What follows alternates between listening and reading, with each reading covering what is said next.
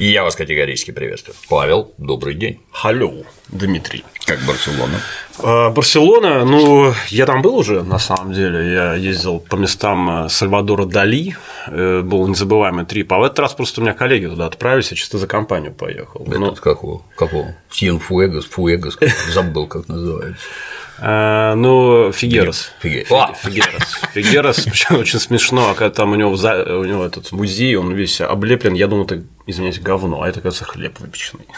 Ну, просто чит- я читал дневник Сальвадора Дали, он там просто как какашки там, я, я как-то автоматически это все слечил. Ну, реально выглядит как просто такие плюхи. А вот раз просто велосипедик свой взял. Маленький, у меня их несколько. Он в машину очень удачно влезает и отлично доехал из аэропорта до Барселоны и обратно. Причем никаких там мне не взяли ни экстра чардж за багаж, ничего. А там можно ездить на велосипеде? Блин, там нужно ездить на велосипеде. По трассе, по городу-то понятно. По- Ну, а по трассе я человек э, русский. После наших дорог там просто все заиньки. Вот, поэтому нет, все нормально. Я причем потом-то я уже на обратной дороге всосал, что там, оказывается, можно прямо из аэропорта на велосипедную дорожку выехать. Э, и Вот, я тогда еще не знал этого. Ну, в общем, в общем, прекрасно, но делать нефиг. Так покупался, с, с ребятами пообщался, посмотрел то, что не, не увидел в прошлый раз. Архитектура, конечно, совершенно сумасшедшая. И э, взял интервью у девушки, которая там живет довольно долго. Ты э, в курсе, что там, например, э, марихуана легализована в Барселоне? Я тоже не знал. Там идешь и прямо это Выходит, мы ходили как дураки, ничего не знаем. И ты три года живешь э, нелегально, если ты продержался три года, ты можешь подавать на натурализацию в Испании. И там видно, что они все такие расслабленные. И мне кажется, опять-таки, вот этот теракт, который произошел, это все вот вытекающее из этих, то, что там вельком всем, добро пожаловать и, и так далее. А еще там есть прекрасный закон, что если пустуют какие-то квартиры, ты можешь их занять и реально официально их занять. То есть, ну, в общем, короче, такие вещи рассказывали. Ну, то есть, я знаю, что этот сквотинг был там в Берлине, например, после особенно развала этой стены, ага. там стояли целые пустующие дома, которые заселялись, как бы. Но их потом потихонечку, ну, как у нас Пушкинская 10. Да. Тоже да, был да. такой прямо рай, рай, рай. А потом, извините. Ну, Вот. города А там в Барселоне, то есть, ты, короче, вот Ребята, если у вас есть какие-то проблемы в жизни, езжайте в Барселону, значит, э, там как-нибудь перетусуйте три года, найдите себе пустую квартирку, заселяйтесь, и с вашей русской нахрапистостью, я думаю, Не пропадете. не пропадете. Климат тем более позволяет. Ну, искупаться можно в центре города, это тоже приятно. Там местные, конечно, э, ну, там они за, за город ездят. Причем там за город, как у нас, я не знаю, там Купчино, это уже за город. Но я купался на центральном пляже, могу сказать, что по сравнению с некоторыми нашими пляжами все очень даже цивильно, прекрасно. Вот, но это мы так. Да, Отвлеклись, отвлеклись. да. Что у нас сегодня? Ой, сегодня выпуск огонь. Огонь просто. Значит, э, мы будем. э, Ну, то есть, основная тема это покушение Леона Мирского на значит, шефа третьего отделения Дрентельна, Александра Дрентельна. Э, Меня иногда, не всегда, часто обвиняют в том, что я вот пытаюсь как-то дискредитировать революционеров, там, принижать их роль. Ну, во-первых, это делают люди, которые не смотрели большинство выпусков, потому что я никоим образом не принижаю, не дискредитирую, как мне кажется, личности такие, как Перовская, Желябов, Александр Михайлов, Вера Фигнер и так далее. Я, единственное, не делаю из них прям таких, знаете ли, героев в советском плане, да, но я понимаю вообще вес этих личностей и их, так сказать, какие-то нравственные э, состояния. Но, к сожалению, в истории революционного движения были люди, ну, ну, мягко говоря, действующие, действовавшие под э, силой каких-то своих амбиций. Ну, то есть там все, конечно, были амбициозные, но вот э, там вот Гольденберг, про которого мы, наверное, в следующий раз будем говорить больше, более подробно. И вот сегодня вот как раз Леон Мирский, он из таких. Я бы добавил еще в догонку с твоего позволения. Для многих открытие, что разные люди думают по-разному. Да, да, это вообще И что такое. Павел думает не так, как ЦК КПСС, при всем уважении к Павлу и к ЦК КПСС. Точки зрения разные, манеры излагать разное, все это служит ровно одному. Если тебе это интересно, углубись, почитай, изучи, возможно, у тебя сформируется своя собственная точка зрения на это дело. И ты откроешь такой интересный момент, что когда ты начнешь излагать, вдруг на тебя посыпется столько говен, устроен, и ты будешь не готов к этому.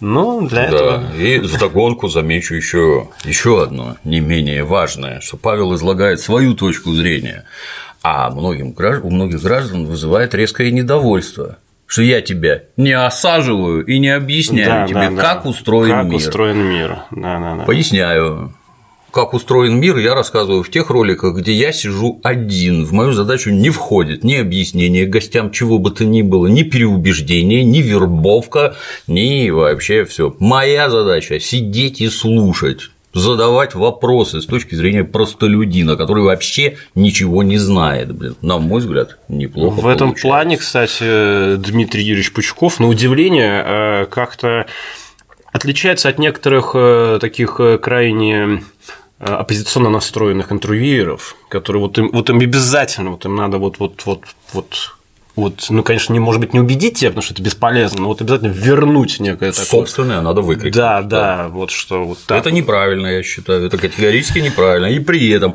если я ничего… Это непрофессионально. Так точно. Если я ничего подобного не, не ору, не выкрикиваю, не перебиваю, не настаиваю ни на чем, это не значит, что я совсем согласен. Это значит, что оно просто не входит в эти рамки.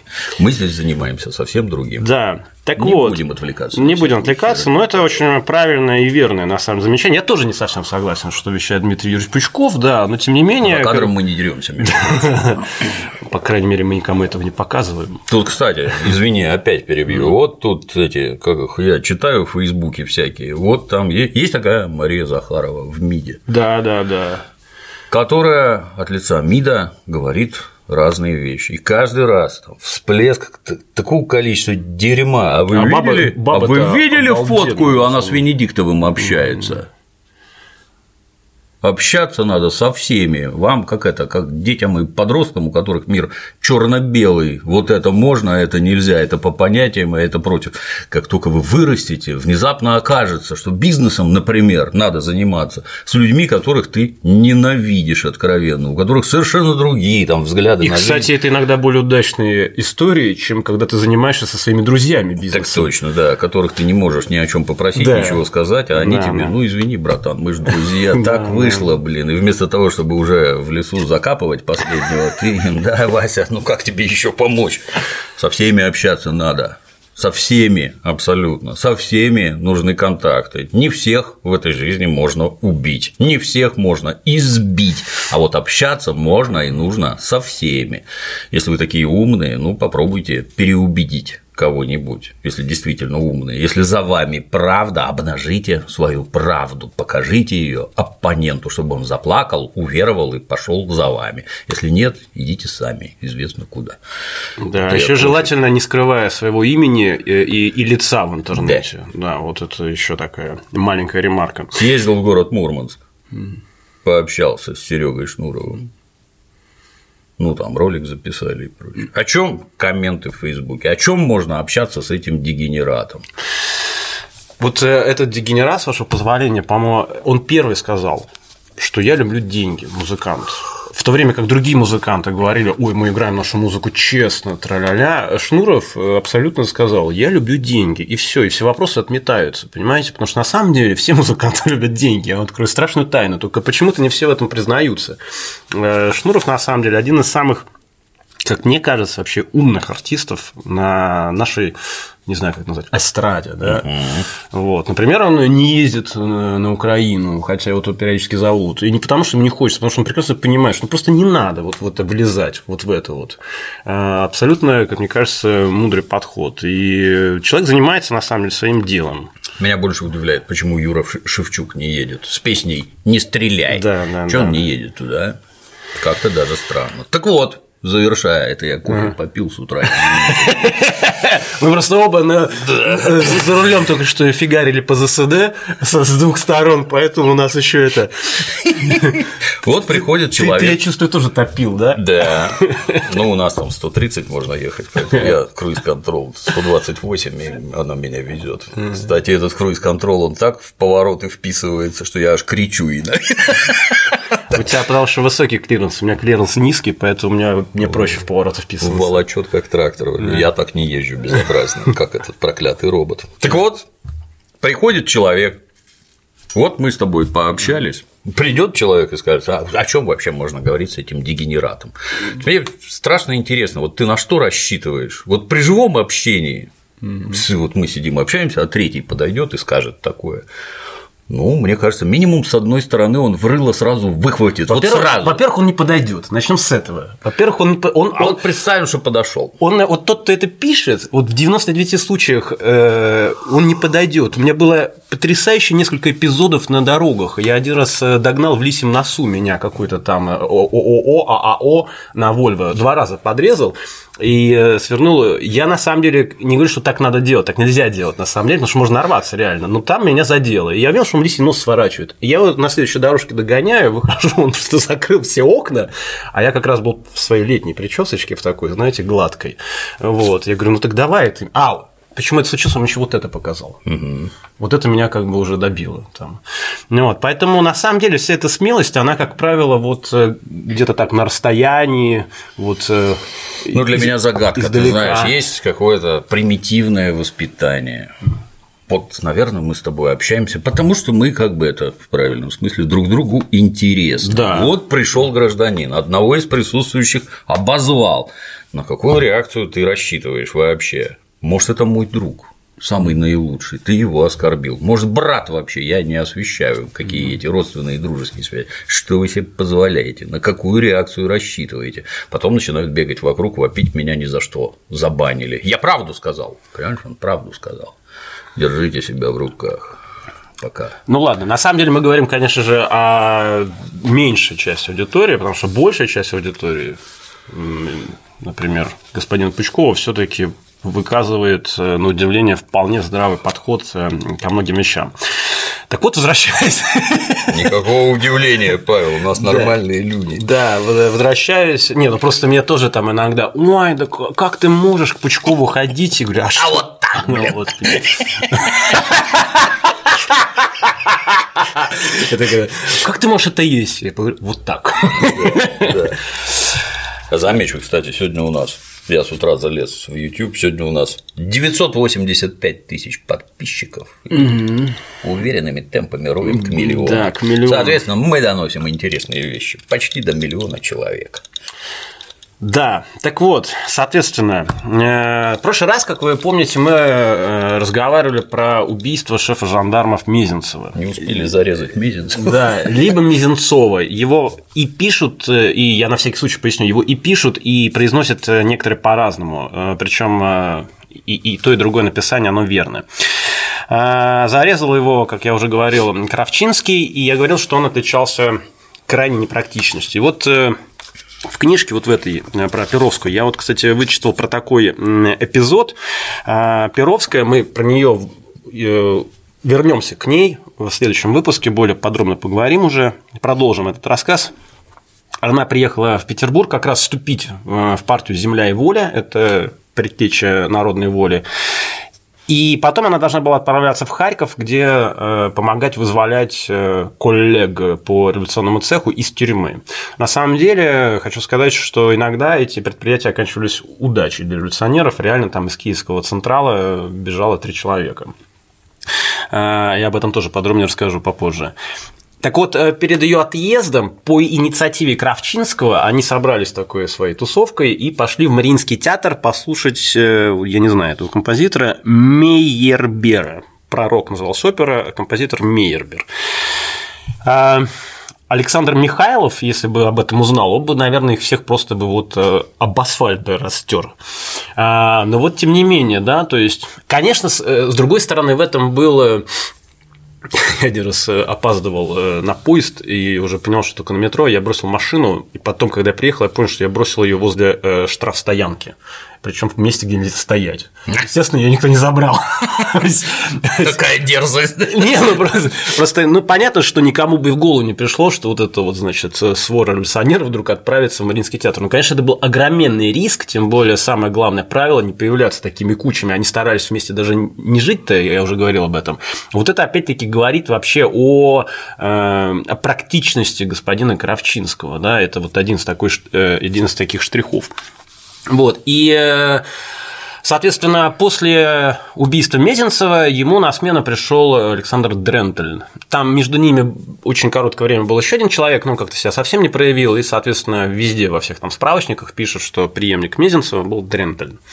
А, кто такой Дрентель? Буквально в двух словах. Ну, по фамилии видно, что он как бы человек, э, значит, из тех, у которых э, фамилия пишется с фон, Дрентельн это была абсолютно нормальная ситуация. Треть вообще состава, я уже говорил об этом, армии, там, чиновников и прочее, были там из немцев, из Многие не Остзейских, прибалтийских вот этих вот. Многие не поймут, фон – это значит дворянин, аристократ. Да, да, да, да.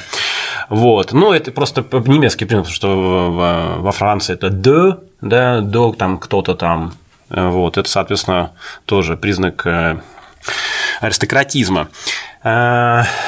Или точнее французского дворянства, если можно так выразиться.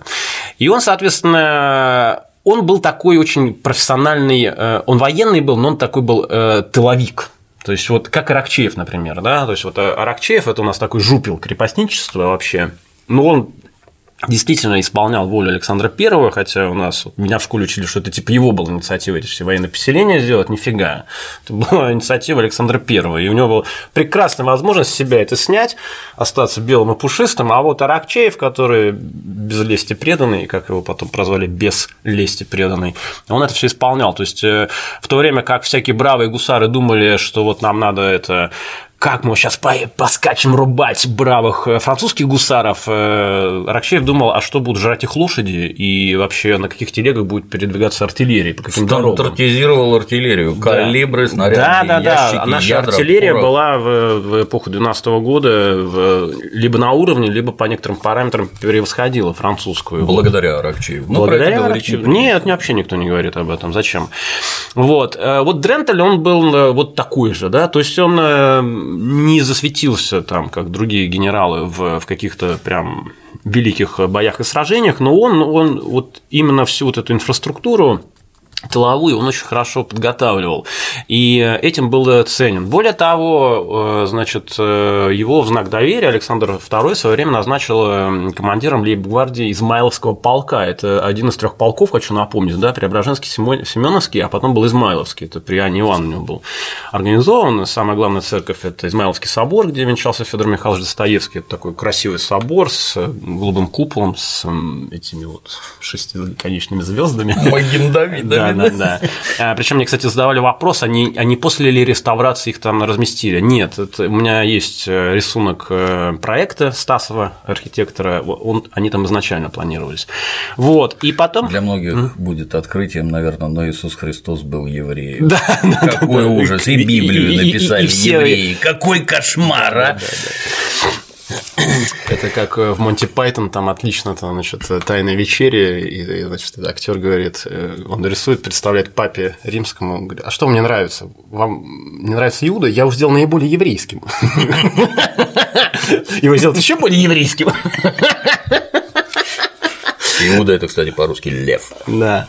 Ну и вот, э, и, соответственно, После всех этих событий его назначают. Э, как я уже говорил, опыта у него никакого угу. в, вот в этих делах конкретно, да. Но Александр назначал людей уже исходя не столько из опыта, сколько из доверия да, какого-то, из доверия и какого-то веса, который этот человек приобрел э, до этого. А, его, соответственно, назначают, и э, он возглавляет э, ведомство после месяца. И вот, соответственно, в город Петербург приезжает э, некий персонаж по имени Леон Мирский. К сожалению, опять-таки хочу сказать, что э, есть портреты и Мирского, и Дрентельна, но они, блин, 320 на 270 точек. То есть, соответственно, ну, найдите их сами и посмотрите. Если я их распечатаю, они будут вот такие квадратненькие. Как Думгай, да? Да, да, да, да, да, да, да, да, да. Вот, э, соответственно, э, ну, это как бы стандартная история. Человек э, из таких вот, как это принято говорить, из не, не, не разночинцев, он приезжает сначала в Петербург, и поступает в военно-медицинскую академию. Военно-медицинская академия, как и ряд еще высших учебных заведений, Петербургский университет, технологический университет, это был такой рассадник революционных идей. Ну и, соответственно, там он э, в это время он знакомится как раз с членами земли, земли и воли. То есть там это очень просто происходило, потому что если ты чем-то интересуешься, ты сначала знакомишься с какими-то там курсистками, которые там чего-то, курсистки там тебе еще с кем-то, и так вот одно за другим, и потом, соответственно, тебя выходят уже более зрелые люди и смотрят, и, значит, думают, что с тобой делать. Вот как бы потом мы будем говорить про агента в рядах третьего отделения Клеточникова, вот он точно так же и с Александром Михайловым познакомился, приехал там из э, Симферополя и пытался найти выход на народную волю и нашел. Вот. Он, соответственно, там поучился, стал какую-то распространять нелегальную литературу. Ну, в общем, абсолютно стандартный путь э, революционного человека. Вот. И потом поехал обратно к своему отцу в имение под названием э, Рубанов мост. И там он тоже как бы чего-то там где-то распространял, э, и, в общем, его взяли. Ну, рано или поздно, потому что там, естественно, донос. А, и у него там нашли действительно при э, его обыске какую-то литературу, ну и, собственно, его посадили. Причем э, тут опять-таки, блин, прекрасно все. Э, его поместили сначала в вот этот дом предварительного заключения в Петербурге на Шпалерке, потом его перевели в Киев. Э, он там поссорился с, со смотрителями, как-то их, значит, там оскорбил, и его перевели обратно в Петербург и посудили в Трубецкой бастион. То есть вот так вот, вот лихо он, значит, попутешествовал туда-обратно.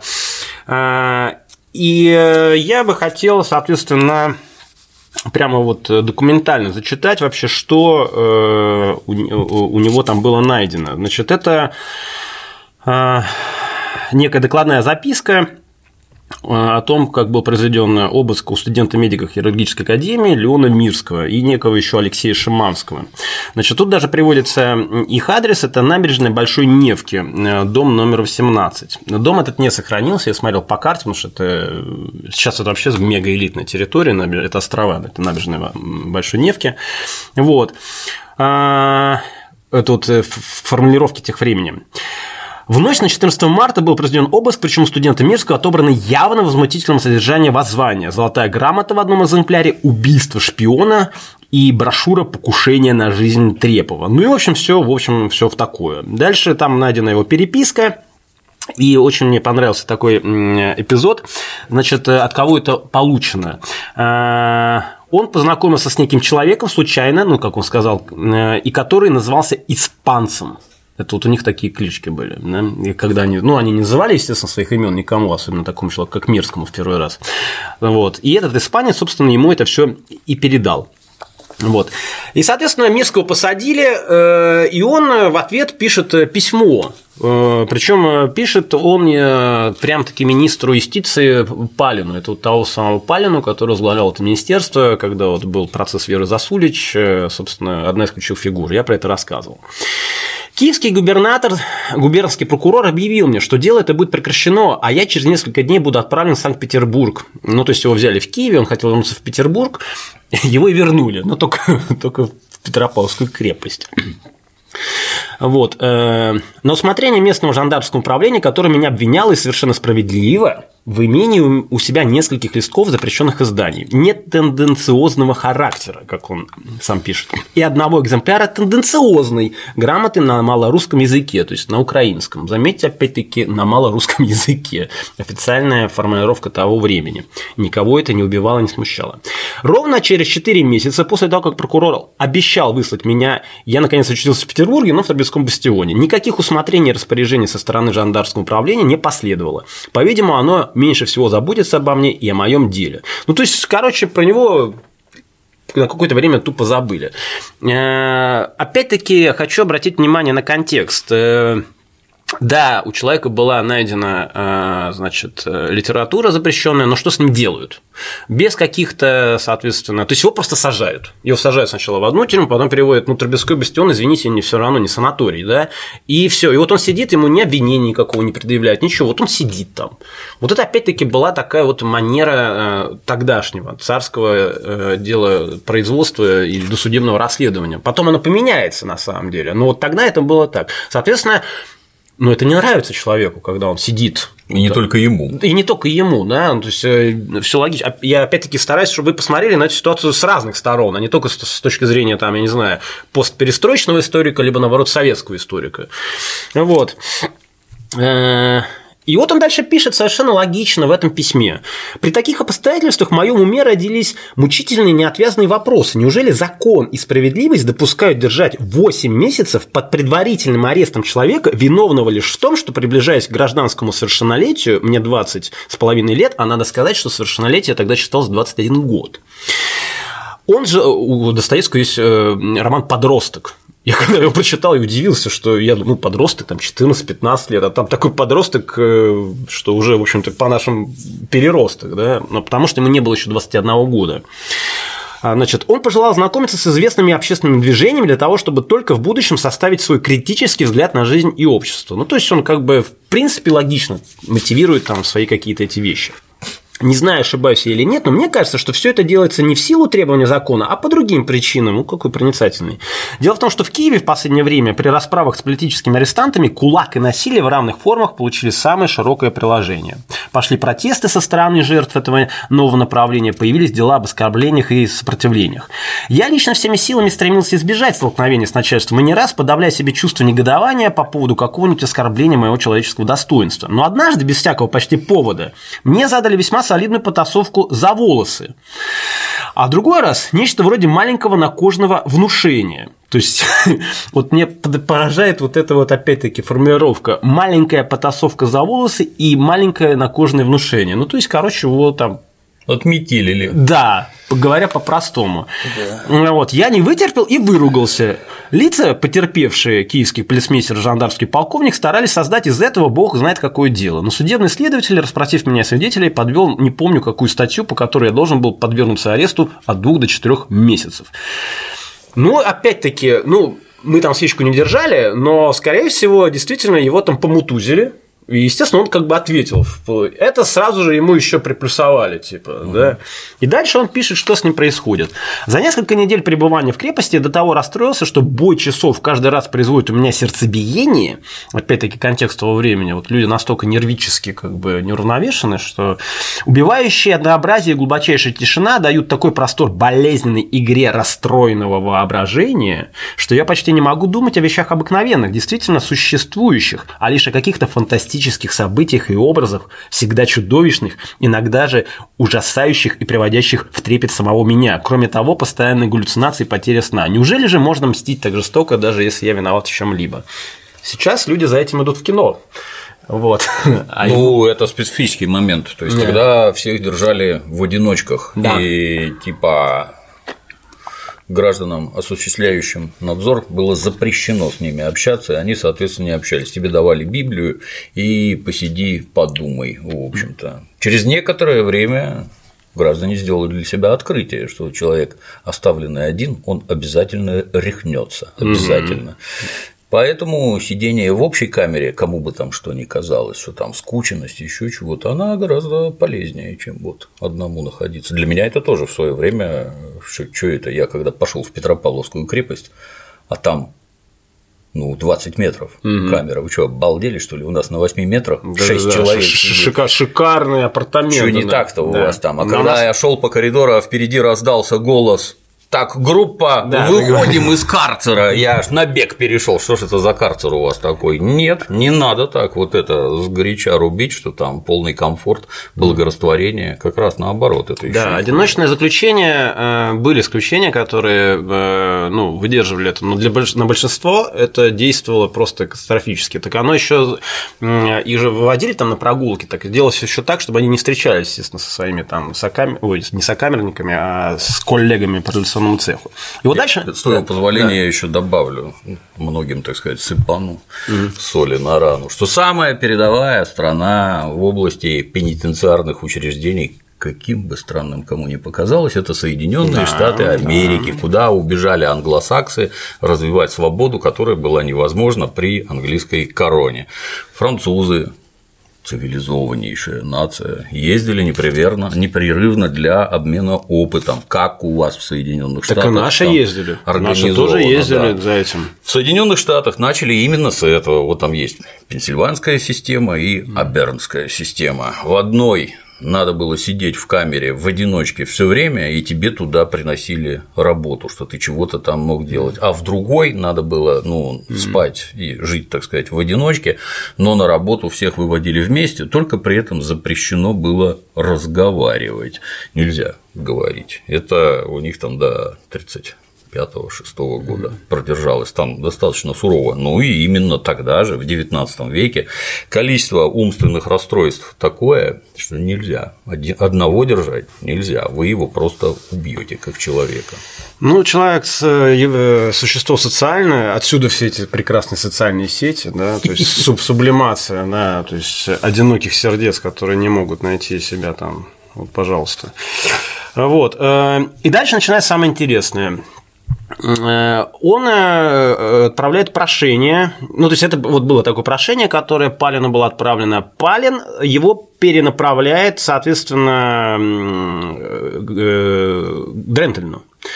Дрентельн направляет ответный запрос в Петропавловскую крепость, можно ли Мирского освободить. Значит, берут местного этого доктора Бильмса, а он был, ну, конечно, просто такой, мягко говоря, очень негативное о нем воспоминания оставили все. То есть он не стремился никого освобождать из Петропавловской крепости. Э, Вильямс осмотрел его, написал, что Э, Лев Невский 20 лет жалуется на нервные припадки, выражающиеся усиленным сердцебиением, истерические припадки. Общее же состояние здоровья Льва Мирского таково, что какого-либо вредного влияния на он тюремное заключение нанести не может. И далее Вильямс, э, соответственно, писал, что нужно просто еще понаблюдать. Тем не менее, хочу сказать, Дрентельн, э, получив вот этот вот акт медицинского осмотра, он написал Палину, что не встречает никаких препятствий, чтобы отдать Мирского кому-нибудь на поруки. То есть он э, ну, то есть, согласно справке, он должен был бы его оставить. Но он, тем не менее, проявил некое такое человеколюбие и сказал, ну, давайте как бы, значит, под, на, какую-то, на какие-то поруки его отдадим. И, соответственно, э, еще перед этим э, папочка Мирского, Филипп Филиппович Мирский, он написал письмо, значит, тоже министру юстиции, где говорил, что он э, просит отдать его на поруки присяжного поверенного Утина. То есть это какой-то, значит, знакомый был э, в Петербурге, причем личность тоже крайне неблагонадежная с точки зрения властей, потому что, ну, тогда все присяжные поверены, то есть адвокаты, особенно Утин, он там засветился в нескольких процессах. Вот. И в итоге, соответственно, Мирского выпустили на поруки за 3000 рублей э, залога вот этому Утину. 3000 рублей – это была большая сумма. Он выходит, соответственно, на свободу. И э, дальше он э, первым же вообще его желанием является вот, вот как бы вот, вот какое? Вот, вот что должен быть? Вот человек, его выпустили, то есть Дрентельн распорядился выпустить Мирского на свободу. Что делает Мирский? Мирский решает убить Дрентельна. Надо сказать, что э, Дрен... Есть такая армейская поговорка: куда солдата не целуй, у него везде жопа. Да, да. То есть. Э... Ну, я, конечно, понимаю, что мы все равно смотрим несколько со стороны на это. Ну, понятно, что человек отсидел и прочее, но согласитесь, есть определенная, мягко говоря, нелогичность. Э, ну, ты можешь быть зол на эту систему и прочее, но вот э, человек распорядился тебя выпустить. Ну, какую-то вообще логическое ты должен иметь к нему, ну, фиг с ним, не благодарность, но хотя бы, ну, ну что-то. Тем более сажал его не он. Да, сажал его не он, да. А только отпустил, и он об этом знал, что вот. это именно он своим личным распоряжением его выпустил. Тут часть наших зрителей опять скажет, почему ты все время революционером придираешься? Он не такой хороший, слушай, сидел, а ты... Простые, добрые люди. Ну, захотел убить и захотел. Ну, мало ли что человеку не захочется, в конце концов.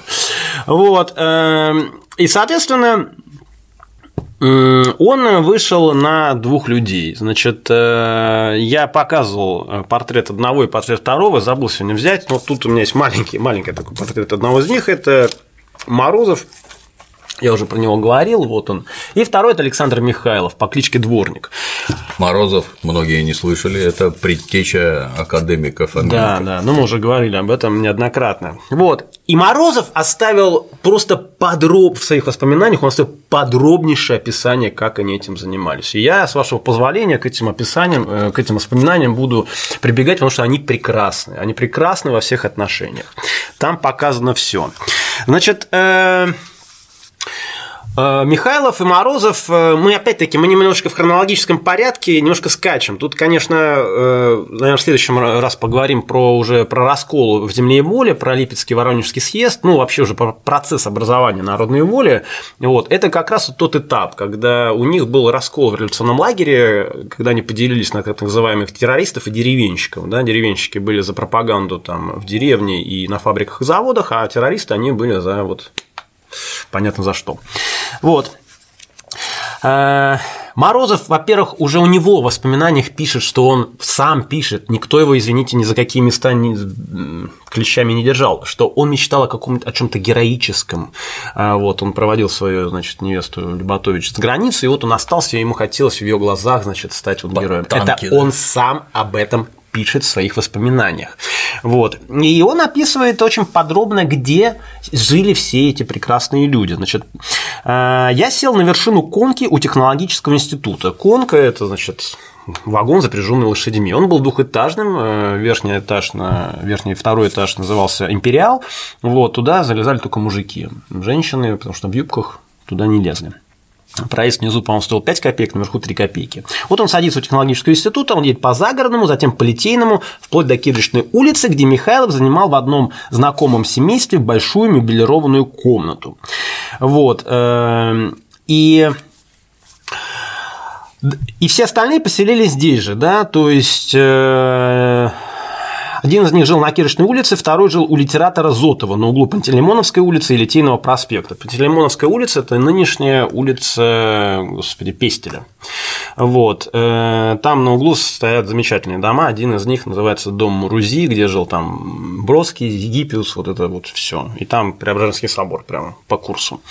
Вот они, собственно, там. А там рядом отпевают у нас всех бандитов. Да. А там рядом, там рядом буквально за углом на фонтанке, там, собственно, располагалось, я уже миллион раз это и показывал, и рассказывал, извините, не принес сегодня эти картинки, э, здание третьего отделения. То есть это все вот буквально рядом. И вот он описывает, как, собственно, он познакомился с Мирским. Было 11 часов вечера, совсем еще не поздно, по, питерским, по петербургским нравам. А, заметьте, тоже 11 часов вечера, совсем еще не поздно по петербургским нравам. И потому я нисколько не удивился, когда, войдя к Михайлову, застал у него стройного и красивого молодого человека с изящными аристократическими манерами, вставшего при моем приходе. «Мирский», – сказал мне Михайлов, рекомендуя эту новую для меня личность. Мы поздоровались за руку.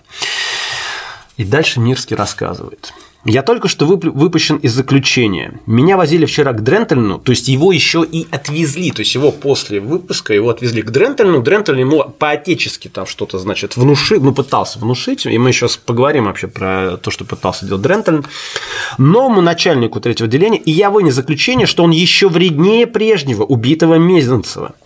Все бесчисленные обыски и аресты последних дней руководствовались непосредственно им. Вы сами понимаете, что нельзя ничем не, не реагировать на гибель стольких товарищей. То есть Дрентель, по мнению Мирского, должен сидеть, покуривать и говорить, ну, мы не будем производить ни обысков, ни арестов. То есть зачем? Это же не наше дело. Вот, то есть логика просто вот революционная. Э, логика уровень бог. Вот. И был придуман план э, убийства Дрентона. Значит, в чем он заключался? Заключался он в том, что Мирский э, возьмет, э, эти места назывались Татарсаль. Это, короче, конный гараж. Даже я бы сказал так, конный гараж на прокат, где выдавались на прокат лошади. А надо понимать, что лошадь тогда это сразу вот, ну, не знаю, там это автомобиль.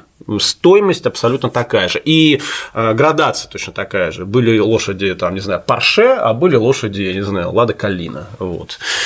Э, он берет в этом Тарсале, соответственно, лошадь. Э, он ее объезжает, он тренируется, он ездит по городу специально, чтобы к его виду привыкли там постовые, дворники и прочее. И после этого, соответственно, а, и параллельно они выслеживают выслеживают Дрентельна. То есть первым, эти, первым это начали делать народовольцы. Мы потом будем рассказывать, как эсеры этим занимались. Точно там же, в этих же местах, только несколько в другом обличии. Да.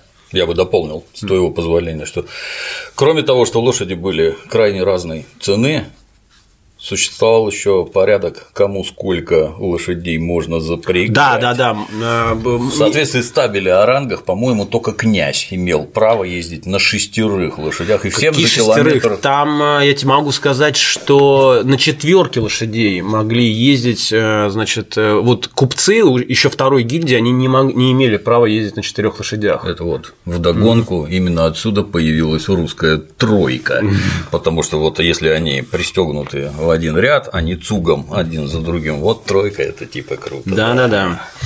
Вот. Э, и, соответственно, более того, такая еще деталь была указана, что обычно, когда ты эту лошадь берешь, тебе обязательном порядке еще дают некого мальчика для выезда. То есть он э, нужен, во-первых, чтобы следить за лошадью, чтобы тебе там чем-то помогать. Но ты можешь отказаться от этого мальчика, если оставишь более большой залог. Угу. То есть, соответственно, были деньги на самом деле, и деньги, в общем-то, приличные. Вот он, соответственно, взял эту э, лошадь. Э, и э, они делятся впечатлениями после того, как вот с Мирским они расстались. Михайлов, чрезвычайно смелый и решительный человек.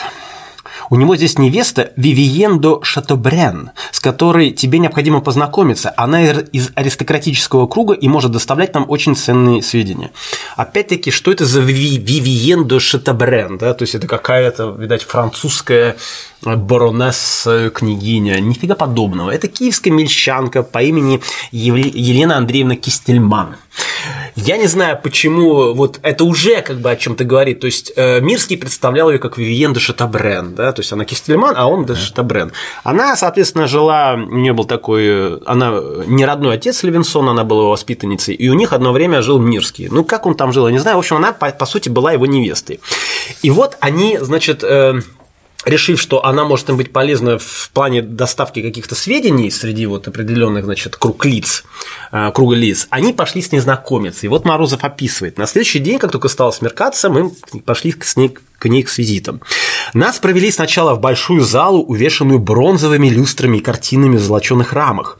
Потом в одну из гостиных, затем в другую, и, наконец, в голубой будуар, где на кушетке с вытянутыми на ней ножками в изящном костюме полулежала молодая девушка с тонкой талией и французским романом в руке. Вот я так как прямо сейчас представляю вот эту вот атмосфера э, большого, значит, дворца в Петергофе или вот в Царском селе, вот эта золотая анфилада, там вот она вот лежит. Не поднимаясь, она лениво протянула свою ручку Михайлову, который затем представил ей меня. Мы оба осторожно пожали ей ручку, не прикладываясь к ней, хотя выдержанный здесь стиль французского двора конца XVIII века и требовал того.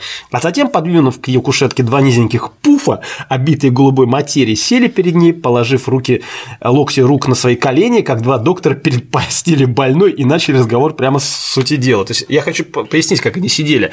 А, пуфик – это очень низкий такой. То есть они вот так вот, вот сели, вот так вот, вот она лежал на кушетке, и они вот в, таком, значит, в такой вот позе перед ней сидели.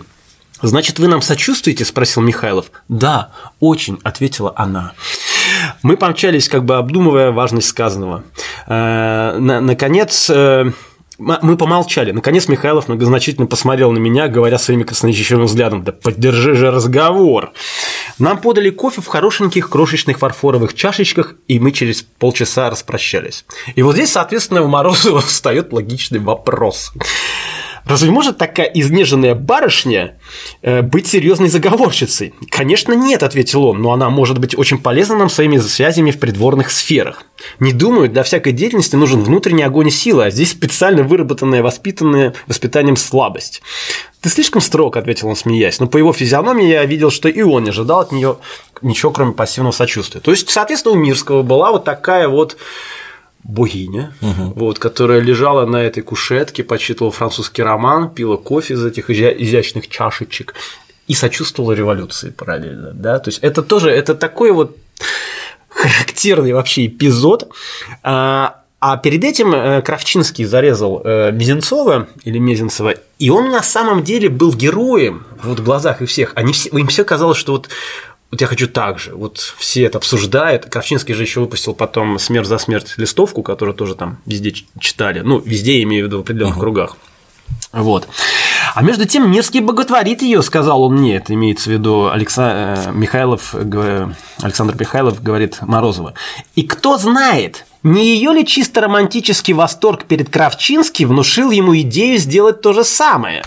Удивительно и своеобразно иногда сказывается женское влияние на нашем брате. Немало героических дел совершалось для прекрасных глаз, хотя бы они украшали и таких изнеженных телом и духом особ, как ты представляешь себе эту. То есть все из-за баб в данном ну, случае. Да, да. И это прямым текстом э, пишет в своих воспоминаниях Морозов. И не только он на самом деле. Вот. И здесь подумал я, это Морозов пишет, шагая с Михаилом по улице, как будто подтверждается моя идея, что влечение одного пола к другому является одним из могучих стимулов великодушных и героических дел и родоначальником всякой другой любви и альтруизма. Вот опять-таки, какие прекрасные фразы, но это все опять-таки можно свести к простой формулировке, все из-за баб. Да. То есть, э, ну вы понимаете, что если будут стоять 10 мужчин и разговаривать, и будут те же самые 10 мужчин разговаривать, и рядом будет стоять красивая девушка, то разговор в первом и втором случае они будут несколько отличаться. И поведение этих мужчин, ну, по крайней мере, некоторых из них, они тоже будут отличаться. Это такой прекрасный а, социальный эксперимент. И вот, соответственно, а, они э, подошли к этому цепному мосту, и Михайлов подводит Морозова к, там, значит, у него за спиной получается инженерный замок. Я хотел, блин, взять, у меня есть большие такие фотографии панорамные, забыл. Инженерный замок, а напротив как раз вот здание третьего отделения. Он сказал, смотри, будешь наблюдать два часа, а я пойду там посплю, потом, соответственно, приходи, я тебя сменю. Они оба были э, в цилиндрах, э, потому что косили под чиновников. И вот, соответственно, Морозов значит, эм, прогуливается. И причем он перед этим сказал э, Михайлову, вот первое место моего заточения в Петербурге, говорит он.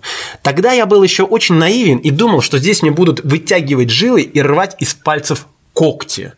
То есть Морозов говорит о существовавших в обществе стереотипов, и это очень, очень важная фраза из уст революционера, потому что он, ну, он э, потом выяснилось, что никто там жилы не вытягивает, и никто там э, пальцы из пальцев ногти не рвет, да, там производит допрос и все, и в общем-то. Не... То есть ужасы гулагов были уже тогда, да? Да, да, да, ужасы гулагов были, ну ужасы Лубянки, если быть точнее, uh-huh. ужасы гулагов это, соответственно, Сибирь, а это ужасы Лубянки, да. И вот он сам, сам, хочу сказать, революционер пишет, что э, Тогда я был еще очень наивен и полагал. Вот э, он э, как раз э, этой строчкой говорит о существовавших в обществе мифах об, этом, об этом здании. Абсолютно, как вы помните, неприметнейшим в наше время, такой двухэтажный, ну, с вросшим в землю еще одним этажом зданица сейчас. Вот. И вот они начали наблюдать за этим, э, соответственно, зданием третьего отделения. Он увидел, как, соответственно, выходит Дрентон, куда-то, значит, садится, отъезжает, а потом он увидел, как вслед за ним отправляется еще кто-то на шарабане. То есть он вычислил, соответственно, что все-таки у него есть какое-то сопровождение, естественно, они называли исключительно словом шпион. Вот. Ну, то есть какая-то там охрана у него э, присутствует. И он пишет, э, что я чувствовал себя чем-то вроде часового на часах грядущей борьбы. Ну, это вот патетика того времени. Вот. А, как же, соответственно, вот, например, сам Морозов для себя обосновывал э, ну, вот это предстоящее убийство да, человека? Владеющий мечом от меча и погибнет, припомнилось старинное евангельское изречение. Это роковой закон возмездия. Конечно, мое теперешнее выслеживание возмутит его и ему подобных. То, что они считают правильным и законным для себя против других, они считают возмутительным и преступным, когда это делают другие против них. То есть идет такое, значит, вот, понимаете, наращивание абсолютное противостояние. Он будет говорить о нас, как говорил один французский путешественник, очерчивая нравы австралийских кенгуру. Эти кенгуру чрезвычайно свирепы, они защищаются, когда на них нападают. Но что нам за дело до того, какого мнения будут о нас наши враги? Пусть лучше считают нас свирепыми крокодилами, чем кроткими тюленями, с изумлением смотрящими, по словам словам полярных путешественников, как их избивают. Вот. Такая прекрасная фраза. Вот, ну и, соответственно, он э, это проследил, пришел, рассказал Михайлову об, об этом, э, И дальше он отлично описывает, где он жил. Вот этот вот один из самых, на самом деле, ярых террористов народной воли, который в своем, значит, э, таком лютом терроризме расходился во взглядах даже с некоторыми членами партии, исполни... членами исполнительного комитета. Он жил у э, товарища по фамилии Корж, который был редактором газеты «Северный вестник». Это тоже такая достаточно интересная деталь, потому что была некая такая прослойка под названием, извините, либералы. Э, дальше, соответственно, э, пишет Морозов о том, что у него были хорошие манеры и, в принципе, такая приятная внешность. И его партия отправляла Э, общаться с этими либералами. Он пишет в своих воспоминаниях, что я ходил к этим либералам, как вот э, его коллега Плеханов ходил к рабочим. То есть вот рабочий э, Плеханов проповедует среди рабочих, а uh-huh. этот Морозов проповедует среди либералов. Это опять-таки важный момент, чтобы не смешивать, особенно в то время, либералов и демократов, и также, естественно, революционных демократов. Это были несколько ну, разные лагеря. Либералы – это в основном умеренные люди, но тем не менее они всяческими своими вот жестами периодически периодически помогали, сочувствовали и как бы чем могли. Вот, например, Корж э, приютил у себя Морозова. Э, более того, ему там была приготовлена комната. Более того, Корж предоставил ему на некоторое время в сутки свой рабочий кабинет, где Морозов сидел и строчил э, значит, статьи для их значит, подпольного листка народной воли. Тоже очень показательный момент. Жил он тоже там на углу Литейного и Пантелеймоновской. Вот. Причем он пишет, что на ночь мне приготовляли постель на мягком диване в столовой. Вот. Э, вот этот отрывок. Моя прирожденная общительность способствовала э, и способность чувствовать себя одинаково легко как в роскошных салонах, так и в студенческих комнатах как с расфранченными дамами, так и со скромными курсистками привела к тому, что мои товарищи, большинство которых выросли в скромной обстановке и чувствовали стеснение в пышных залах, начали направлять меня к либералам, то есть пассивно сочувствующим нам людям с положением. Всякий раз, когда приходилось иметь с ними дело, и таким образом незаметно специализировали меня в этой области. Он действует среди либералов, говорили обо мне, как, говорил, э, как говорили, что мой товарищ Беханов действует среди рабочих. Либералы же нам были по временам очень нужны, по временам. Так, у известного историка литературы Зотова я держал на сохранении устав земли и воли и все необходимые документы. Об этом я еще поговорю. Это э, располагалось в доме, э, где сейчас э, музей-квартира Некрасова, на углу улицы Некрасова и Литейного проспекта. Это тоже потрясающая история, мы о ней поговорим. То есть, там была такая система устроена, что у человека действительно был чемодан со всеми их вообще самыми главными вещами. Вот. На имя теперешнего хозяина Корша я устроил текущий счет в банке для наших расходов. Вот опять-таки, откуда деньги, как они как бы их... Вот, пожалуйста, все, все описано, да, то есть был некий э, счет в банке, на который могли переводить суммы, э, и эти суммы вот через этого корша можно было, соответственно, получать э, партии. Все как бы чисто, прекрасно. Корж. И всем все видно. Да, да. да. А, другие либералы доставляли нам ценные сведения о действиях высшей администрации. На адрес третьих получались наши письма, у четвертых происходили различные конспиративные собрания. Ну, то есть, как бы вот кто чем может, тот э, тем и может. Ну и, соответственно, в общем, все вот это подготовилось, высадили Дрентельна, и в... Э, э, Морозов даже пишет, что он, когда гулял по городу, он иногда даже встречал этого Мирского, горцующего, как он писал, на английской нервной кобыле серого цвета, и э, мимо проезжающих окружающие дамы обращали на него свое внимание. То есть он был действительно очень такой изящно одетый человек. И вот, соответственно, в день X Дрентельн едет, э, он, э, соответственно, выезжает по набережной, поворачивает на этот самый цепной мост на Непотелемоновской, проезжает мимо летнего сада, поворачивает э, вдоль летнего сада и едет мимо летнего сада и Марсового поля. Надо сказать, что Марсово поле тогда выглядело совершенно не так, как сейчас. Это сейчас он там такой партерный сад, я не знаю, как это назвать, это по инициативе Бенуа и по проекту Фомина был он разбит в советское же время. А тогда это был абсолютно вот такой вот, ну, неправильной формы, прямоугольник, голый, ни одного деревца, ничего. Это был плац. На всякий случай, да. Марсово – это в честь бога войны Бога Марса. войны Марса. Там войска да. строятся, маршируют, проводят. И у меня есть для вас, э, значит, несколько фотографий таких больших. Но это вот э, вдоль Невы едет, соответственно, кавалькада вдоль летнего сада. Здесь э, А, Вот тут где-то у нас э, Николай, вот Николай II, тут, значит, довствующая императрица и его супруга. Э, Здесь-то практически ничего не изменилось. А вот если мы посмотрим уже непосредственно на само Марсово поле, у меня есть точно такие же большие фотографии, так, мы потом покажем. Вот, чудесная, чудесная фотография. Вот это Марсово поле.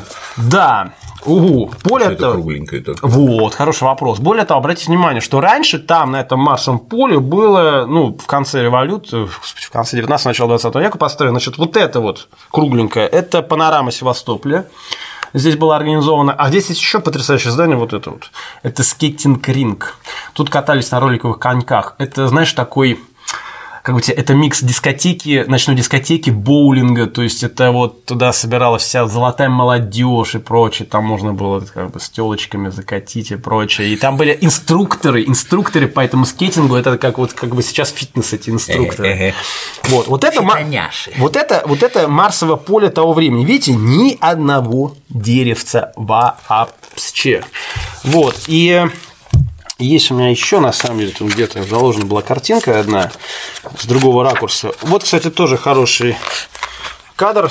Рынок. Вот позади это мраморный дворец. Это на Марсовом поле происходит, на самом деле. То есть, вот сейчас у нас там митинги. А раньше, пожалуйста, вам э, рыночек здесь предоставлен.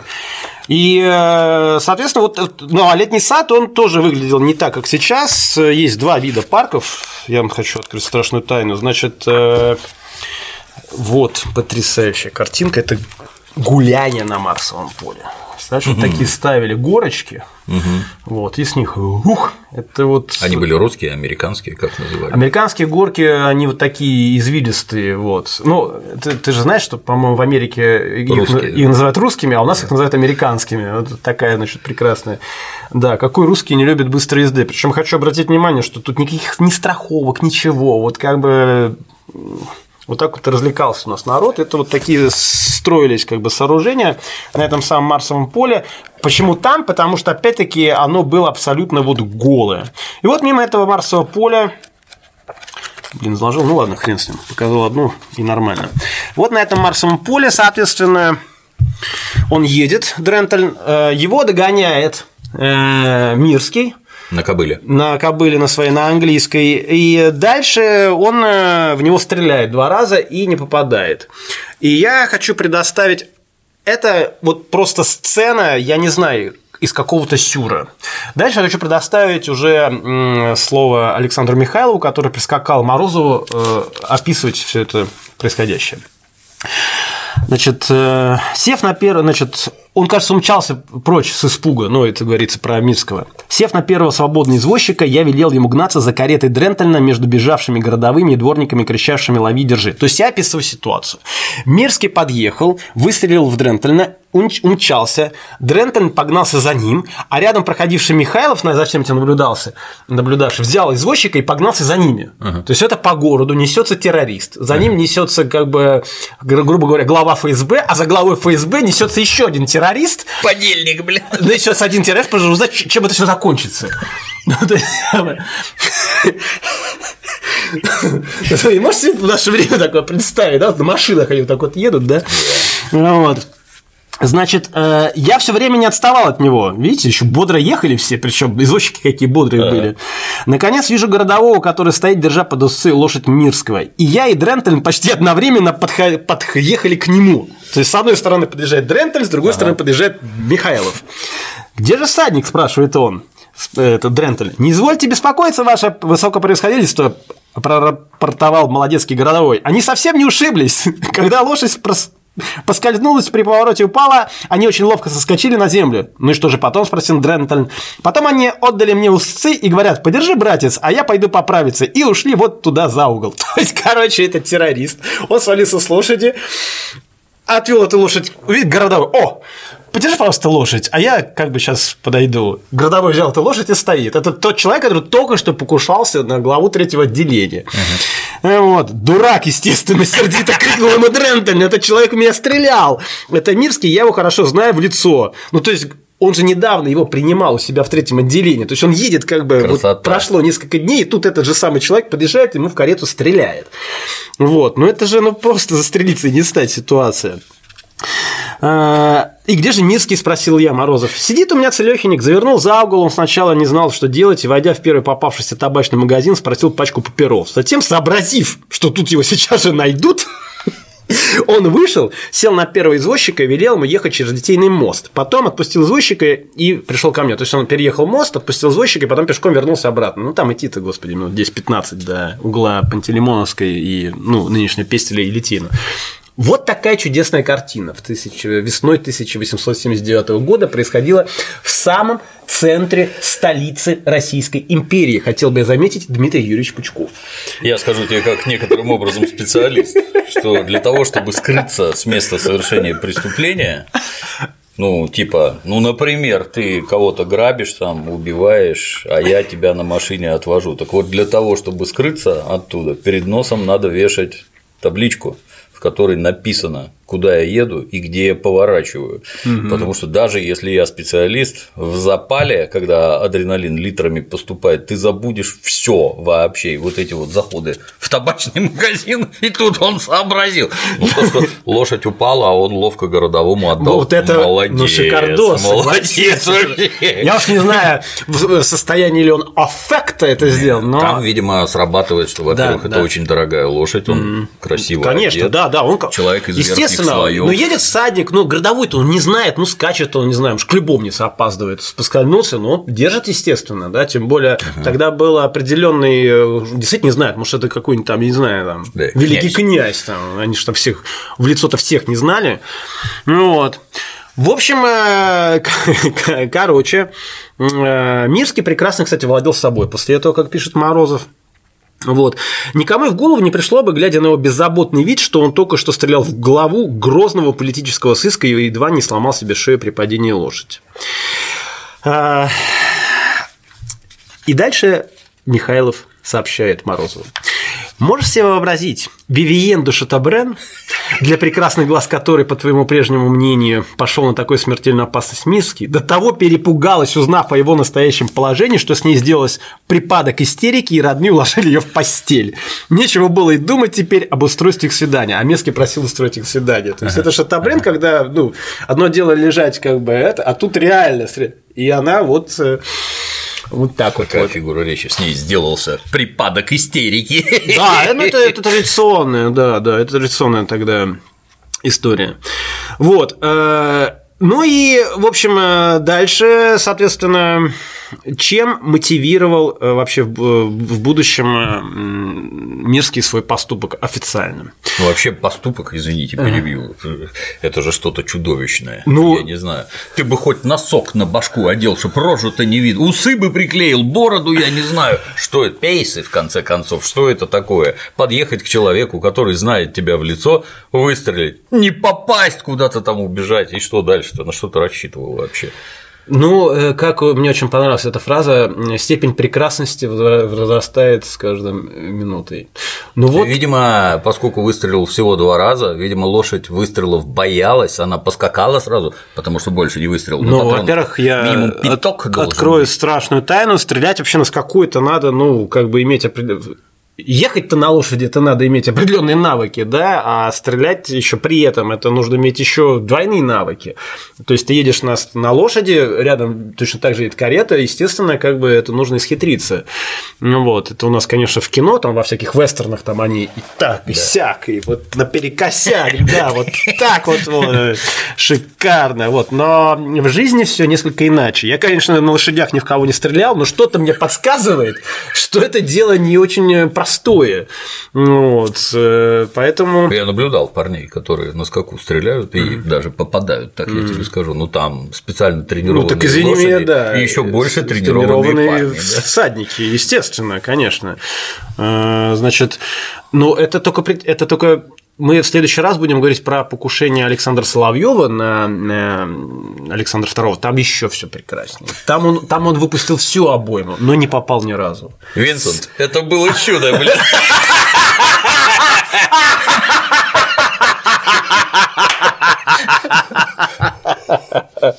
Да, еще такие.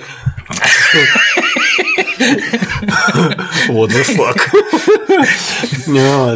Ну да, но там бы несколько по-другому выглядело, и Александр II убегал. Убегал очень грамотно, зигзагом, поскольку был человек военный и знал, как это делается. Но, в общем, э, э, Понимаете, если э, вот про там, ну, про убийство Александра II и прочее как-то, ну, есть какая-то информация подробная. Вот, например, то, что я вам рассказываю, подробно э, описано только вот в там, вот воспоминаниях в этих, и есть еще там по пару книг, где это более-менее отображено. Слушай, а, а вот левый совершенно вопрос. Да. А вот влезть в архивы этого самого третьего отделения, угу. почитать, там же наверняка документы, рапорта. Так нет, да, я часть даже этих документов сейчас вам прочитаю, но а они. Я, можно я... залезать, да? Пускай. Нет, ща, я туда не я туда не лез. Вы понимаете, мы живем в счастливой счастливое, счастливое интернет-время, когда очень многие источники, иногда даже в отсканированном варианте, есть в сети.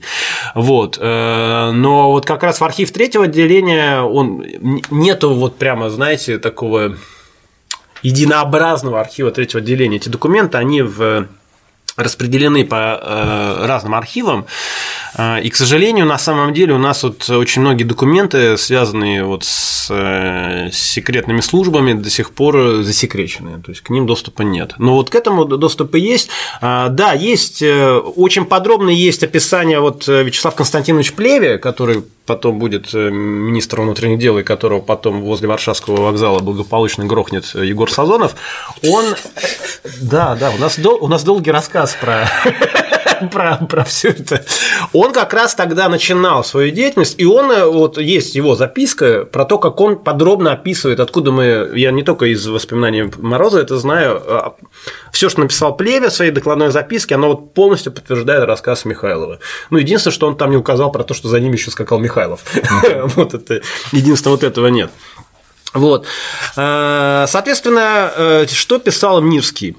Выйдя из крепости, я был возмущен как всем тем, что восприним... предпринималось против членов этой партии и вообще против учащейся молодежи. Высылки целыми массами в Сибирь. Значит, казаки нагайками бьют. И, в общем, так это и так далее. Э, и все это возмутило меня как против подобного порядка вещей, так и против личности шефа жандармов, которого я считал главным виновником этих явлений. Лично же против генерала-адъютанта Дрентельна я не имел ничего, хотя на просьбу о дозволении продолжить курс медико-хирургической академии я получил от генерала э, отказ. Отказ этот не был для меня особенно важен, так как я и не рассчитывал окончить курс, собственно, потому что предполагал возможность высылки в Сибирь по такому делу, по которому содержался в крепости, но желал воспользоваться званием и видом студента. Это просто вообще... То есть он, э, Дрентельн его выпустил из тюрьмы. Он ему, наверное, может быть, даже при личном свидании спросил, а можно мне продолжить обучение военно-медицинской академии? Дрентон ему говорит, нет. Ну, то что, в общем-то, логично, ты только что в тюряге сидел. Угу. Морозов пишет, да, в принципе, я как бы и не хотел как бы туда поступать. Мне просто нужно было вот звание студента, потому что звание студента, оно давало определенные возможности для человека в то времени. Ну, это вообще просто, я не знаю, как это комментировать. То есть отказали ему не потому, что хотели запретить учиться, а потому, что это давало возможности какие-то. Ну, и поэтому тоже, и поэтому тоже, конечно же, да. То есть студент это был статус. Это сейчас у нас студент, это, не знаю, там, зачастую просто промежуточное звено между партой Макдональдсом, да, а тогда студент – это человек, который потом получает высшее образование, а высшее образование в Российской империи – это все, это тебе открыты двери, много где. Студентов было мало, ну, вы просто чтобы понимали, относительно общего количества людей, проживавших в Российской империи, студентов было вот. И стать студентом э, это ну, было крайне вообще. Короче, ты обеспечивал себе будущее моментально. Только поучиться бы надо. Ну так, ага, маленькая чуток, деталь. Чуток да. поучиться, да, вот, не там с прокламациями бегать по а, аудиториям, а поучиться. И большинство именно училось, но вот был э, определенный, как бы, была определенная прослойка, которая вот предпочитала такую таки нашел я эту картинку, еще одно Марсово поле. Это вот э, объезд императором Николаем II гвардейских полков во время майского парада на Марсовом поле. Вот, пожалуйста, вот Марсово поле вот так вот выглядело. Да? То есть вот они стоят. Причем заметьте, вот тут со всей той же амуницией, но как бы всем хотелось парада 9 мая да, посмотреть. Вот они, собственно, и проводили всякие разные парады. Всякий случай скажу, что 9 мая это был сарказм, а то, знаете, некоторые такие капитаны очевидность у нас. Вот. Я тут был в Барселоне, разместил у себя, значит, там, ну, это Саграда Фамилия, это реально, это какой-то это декорации голливудскому фильму, а, а, не, а не собор. Сразу видно, откуда все воруют. Да, ну вот ре- реально, да. Я смотрел сериал «Проклятые короли» французский, очень, кстати, неплохой. Вот, вот просто вот один в один вот эти интерьеры там были. И там на фасаде, значит, эти, там один из ангелов, он играет, он играет на чем то ну, то ли фагот, то ли что-то. Я говорю, вот настолько собор вообще, что вот мне кажется, что он там играет на саксофоне джаз. И мне пишут, это не саксофон, это фагот. А с джазом все нормально, хотел спросить? То есть это никого не смущает, да? Ну вот, поэтому про 9 мая это так. И вот еще одну отличную картинку нашел это вид как раз практи... ну, почти из э, окна третьего отделения. Обратите внимание, как вообще фонтанка выглядела. Все вообще, все в дровах, все. И так выглядели все реки Петербурга, потому что город потреблял неимоверное количество дров. Вот. Их доставляли как раз по, в основном по рекам, потому что это самый дешевый способ доставки. Ну и вот, соответственно, э, в общем, он это пишет, да. Я не желал непременно убивать его, хотел показать, что всякий шеф жандармов, поступающий таким образом, как поступал генерал-адъютант Дрентельн, подвергает свою жизнь опасности. Мне, как человеку не революционеру, не как революционеру. Было бы больно, если бы я причинил хоть малейший вред господину Дрентельну, так как и он человек. Я способен был только как революционер сделать выстрел шефа жандармов, как очень задевшим интересы моей партии. What the fuck is going on? То есть, как бы я как человека, он мне ничего. И я как бы не хотел его как человека убить. Я его хотел убить как шефа жандармов. Ну, парень, ну ты как бы определись, в конце концов. Ну, то есть, чё, как вообще, почему, что за вообще вот. Это очень показательно, вот вообще, что у них было у, нек- у некоторых, я хочу сказать, у некоторых в голове у них было. Вот полный вообще, полный разрыв. А еще телочка. Угу. Самый главный фактор. Перед которой надо хорошо. Да, выиграть. перед которой. А телочка, когда узнала, что произошло, сказала а и упала на этой Припадок истерики. Упала на этой кушетке, значит, выронив, наверное, из своей изящной ручки изящную чашечку с кофе, пролив ее на свое драгоценнейшее платье. В общем, э, вот такая история революционного движения в России э, перед вами разворачивается. Причем я хочу заметить, вот все, что я рассказываю, пожалуйста, есть есть в воспоминаниях, есть, это все есть, ничего вот не, не придумывается. Ну и дальше, соответственно, Мирский, он избежал ареста, его упаковали правильно и отправили, значит, подальше, значит, на юг России перетусовать, скрыться от преследования. Потому что, естественно, по городу начались там розыски и а, шквал всевозможных арестов. Вот. Более того, вот, кстати, записка, э, записка Плеви, он тут даже э, очень подробно описал его маршрут. Проехав по набережной, Самборскому переулку, Шпалерной улице и Воскресенскому проспекту, Воскресенский проспект, нынче проспект Чернышевского, куда этот, метро Чернышевского уходит, а, до угла этого и последнего и Захаревской улицы, то есть он вот так свернул, преследовавшие всадника генерал-лейтенант Дрентельн и его кучеры узнали, что лошадь стрелявшего упала вместе с ними и была взята городовым Мухаметовым. Всадник же с места падения уехал на извозчике. Розысками полиции был затем обнаружено, что преступник, сев из сани, поехал по Воскресенскому проспекту, затем повернул в Захаревскую, приказал остановиться у дома номер три и, расплатившись с извозчиком, пошел в помещавшуюся в этом доме табачную лавочку Терентьева. То есть, видишь, все совпадает. Захаревская, дом 6, это как раз вход в шпалер. Нет, дом 3, дом 3 а, купил пачку папирос и, выйдя из лавки, направился по Захаревской к Таврическому саду в виду швейцара дома номер три, который, однако же, не заметил, как далеко неизвестный прошел по принятому им направлению. Вот. Ну и он, в общем, э, отправился на юг. Э, значит, там на юге он э, ему выдали документы на имя екатеринославского помещика Александра Николаевича Плетнева. Он поселился, соответственно, в Таганроге. Там он познакомился с э, неким прапорщиком 5-й батареи 5-го резервного артиллерийской бригады Тарховым, и через него вошел в сношение с некоторым его таганрогским сослуживцем и, между прочим, бомбардиром Щетинниковым.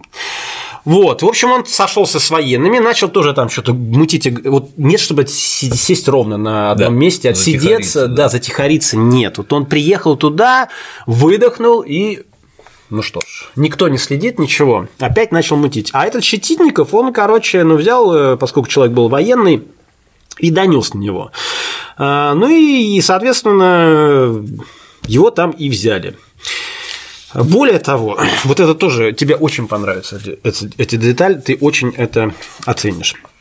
По обыску у него, кроме нескольких подложных и чужих документов, было, между прочим, найдено собственноручное письмо его к отцу на польском языке, как бы из Швейцарии, в котором он заявлял о том, что немедленно по выходе из заключения снова принялся за общественное дело, за труд в пользу революции и 13 марта стрелял в шефа жандармов, уведомляет отца о том, что он не находится в безопасности в Швейцарии, просит прислать ему 500 рублей. То есть он это письмо носил с собой, в котором сам написал, что да, это я стрелял в шефа жандармов Дрентельна.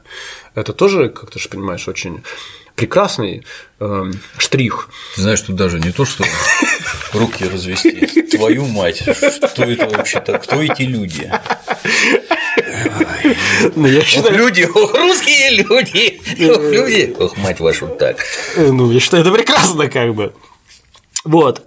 А, Я могу понять, когда человек, как это у нас в перестройку было принято, у меня пистолет в штанах, а в кармане лежит бумага, что я третьего дня нашел пистолет, номер такой-то, модель такая-то, и несу его сдавать в ближайший полицейский околоток. Угу. Ну, глупость тут точно. Ну, тут хоть что-то, а это что? Явка с повинной, фактически. Угу.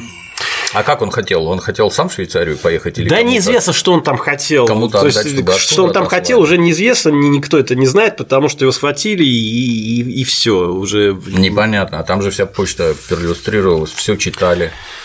И то, что оно к папе пошло бы, его бы прочитали, все равно зачем он это сделал. Ну, мне кажется, по сравнению с его предыдущими огрехами, это уже как бы просто мелочь.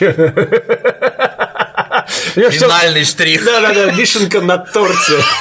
Молодец. Все познается в сравнении. Причем, заметьте, друзья, мы, мы говорим про историю революционного движения в России. Вот она была и такая. Ну и, соответственно, привезли Я тут известный угу, тезис, да. с вашего позволения, угу, задвину, что вся тупость, ну, у нас любят рассказывать, какие в полиции и в милиции идиоты служат, угу. когда им объясняешь, что вся полицейская тупость, она полностью компенсируется идиотией преступников. Ну вот конкретный пример, пожалуйста. А, Мирского доставили обратно в Петербург, как вы понимаете, э, и его судили в том самом здании окружного суда, которое я тоже миллион раз показывал, располагавшегося на месте Большого дома, Литейный дом 4. Его потом спалили во время февральских этих дел 17 года потому что там было много документов, в которых э, масса интересного содержалась, и были очень активные революционеры, которые хотели, чтобы эти документы поскорее бы загорели. Вот. Интернетов не было, поэтому да. как бы, вот, концы в воду. Ну и, соответственно, суд происходит для суда Мирский попросил у этого как раз господина Левинсона, у которого он жил, и у которого была его э, приемная дочь Кистельман, сшить себе даже не сюртук, а фраг. Он заказал себе фраг. И во всей истории вообще революционного движения это был единственный случай, когда революционер заказал себе фраг для суда. То есть тоже как бы, ну вот это, это пока... Это, пожалуй, что лучший, блин. Пришил к пиджаку две штанины, блин. Ай, красавчик, красавчик. Да. Кино снимать можно. Снимают какую-то херню каких-то гоголей и моголей. О, сюжет, елы палы. Молодец, блин. И, соответственно, там было два типа билетов, то есть, опять-таки, суд по билетам, ну, шоу, я уже рассказывал, суды это были шоу, да, Робби Уильямс не приезжал к нам и не отменял свои концерты, а вот, да, э, значит, а вот это вот происходило. Два вида билетов, белый для высших сановников, элит судебного персонала, вот, и в равно вызванных в суд по повесткам, и красный для всех остальных. Первый имели вход со Шпалерной улицы, а последний с Литейного проспекта. То есть все даже видишь, все вот прямо Только разделено. для белых. Да. его, А второй для красных. да. Красные Да, билеты. да. Это то, к чему мы сейчас так стремимся, восстановление сословного Да, общества. по предъявлению билета офицер отмечал в списке фамилию проходившего лица. То есть это просто реально, вот как в ночной клуб вы заходите, вы кто? Я вот там. Фейс-контроль. Да, Петров плюс один. Ага, так, так, так. Вот, вот. Вычеркиваю. Вот точно такая же система, только в суд. Вот. Э, Соответственно, все подсудимые были одеты в простые сюртуки, Мирский во фраке. Звезда, суперстар. А Вот. Ну и там во время этого судебного процесса было масса всяких э, таких тоже историй потрясающих. Один из подсудимов, Головин, закрыв лицо руками, зарыдал, ну, когда был вынесен приговор, как бы в истерическом припадке. В числе вошедших восьми свидетельниц была его жена Головина. Председатель пригласил Головина успокоиться, предложил в случае э, надобности заявить о медицинской помощи. Подсудимый встал и поклонился. В вечернем заседании 15 ноября судебное следствие было открыто допросом свидетельства Кистельман, это той самый Дешептебрен. Это молодая девушка, состоявшая на правах невесты в близких интимных отношениях к подсудимому Мирскому. С ней сделался, сделалось дурно, но она скоро пришла в себя. Точно так же, как и с подсудимым Мирским произошел припадок. По распоряжению председателя он был выведен на некоторое время из зала суда до окончательного приведения в чувство. Ну, это вот реально, это был спектакль, представляешь, вот никакого театра не надо. То есть там, э, и причем это все натурально, это не играется. То есть вот один там, у одной припадок, у второго припадок. Интересно, а как выглядел? Завыл, забился, захрипел? Или неудержимые рыдания? Как это? Они, да, они рыдали, они могли упасть, они мог- могли упасть без чувств. В основном это выражалось, да, в рыданиях каких-то там, э, вот и прочее. Вот, вот как вот мы сейчас в театральных, на, на- на театральных подмостках это все видим, вот это так оно все и происходило. Так вот, Мирского приговорили к смертной казни.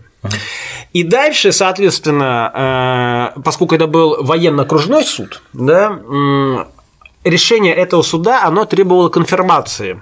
Подтверждение. Да, подтверждение у столичного генерал-губернатора, которым тогда был Гурко. Мы про него еще тоже отдельно поговорим, э, потому что э, Александр II, к сожалению, вот тоже был отчасти виноват в том, что произошло, потому что он, например, не пускал в Зимний дворец э, никого проверять, что там происходит. Это вот когда мы будем говорить про взрыв, устроенный Степаном Халтуриным в Зимнем дворце, это будет... Вот Гурко как раз хотел устроить Ага. там ну, проверку, Да, да, да. Александр II говорит, нет, потому что там жила тогда с ним... Приличные люди. Нет, там просто жила с ним его это, княгиня Юрьевская, Катенька Долгорукова, и он хотел, чтобы это вот у него был такой свой уголок. Вот. И Гурко, соответственно, оставил свое распоряжение. Рассмотрев приговор, бла-бла-бла, э, принимая во внимание несовершеннолетие обоих преступников, то, о чем я говорил, и их нес- 20 с половиной лет чуваку, несовершеннолетие, и их полное раскаяние в подданных ими прошениях, то есть они раскаялись на самом деле, что опять-таки было ну, вообще не принято у революционеров, Первым из них о помиловании, а втором о смягчении наказаний. Там было два, еще был такой Юрий Тархов. Я определяю дворянина Леона Мирского по лишению всех прав состояния сослать в каторжные работы в рудниках без срока. Отставного прапорщика Юрия Тархова лишить всех прав состояния сослать в каторжные работы в крепостях на 10 лет. То есть он его помиловал. А, И дальше, соответственно, такой был э, э, публицист э, Феоктистов, Государь возвращается тогда из Крыма в сопровождении Дрентельна. Гурко выехал ему навстречу. Тотчас же начался разговор о Мирском. «Мы с Александром Романовичем не ожидали ничего подобного», – сказал государь. «Мы не сомневались, что Мирский будет повешен. Но, моему мнению, ты совершенно неуместно оказал ему милосердие», – говорит он Гу- Гурко. Вот. И, соответственно, именно тогда, э, это известная фраза, Александр II начертал на этом решении Гурко, действовал под влиянием, соответственно, баб и литераторов. Это вот фраза Александра II. Соответственно, Мирского посадили Каторгу можно было отбывать в разных местах. Э, Многие отбывали каторгу как раз-таки в той самой Петропавловской крепости, куда Каким образом? а, простым сидением. Вот сидением просто в одиночной камере. Не работали. Не, не работали, да.